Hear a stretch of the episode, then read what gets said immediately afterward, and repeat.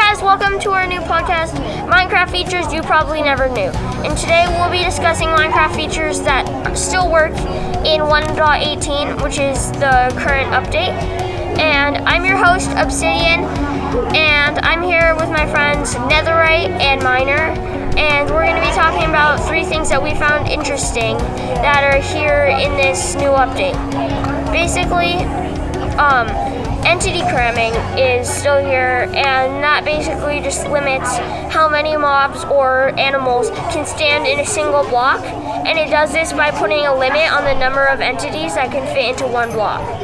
The normal entity cramming value for Minecraft mobs is 24, and if there's more than this, then the mobs will start to take suffocation damage. Hi, my name is Miner, and I'm going to be talking about Emerald Ore, which is the most rarest ore in Minecraft. Emerald Ore is the rarest ore today in Minecraft, 25 times more so than Diamond Ore, while almost always spawning in one block veins. When mined with an iron pickaxe or higher, it drops an emerald.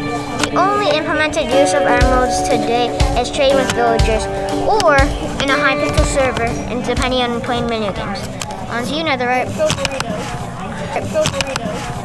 Have any of you heard of the 12 by end portal?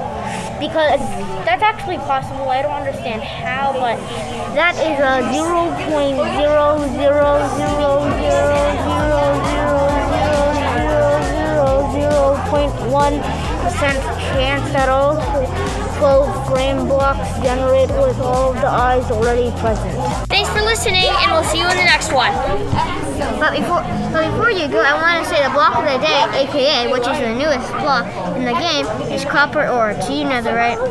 Alright, we'll see you later, gamers. Netherite, Diamond, and last but not least, Obsidian out.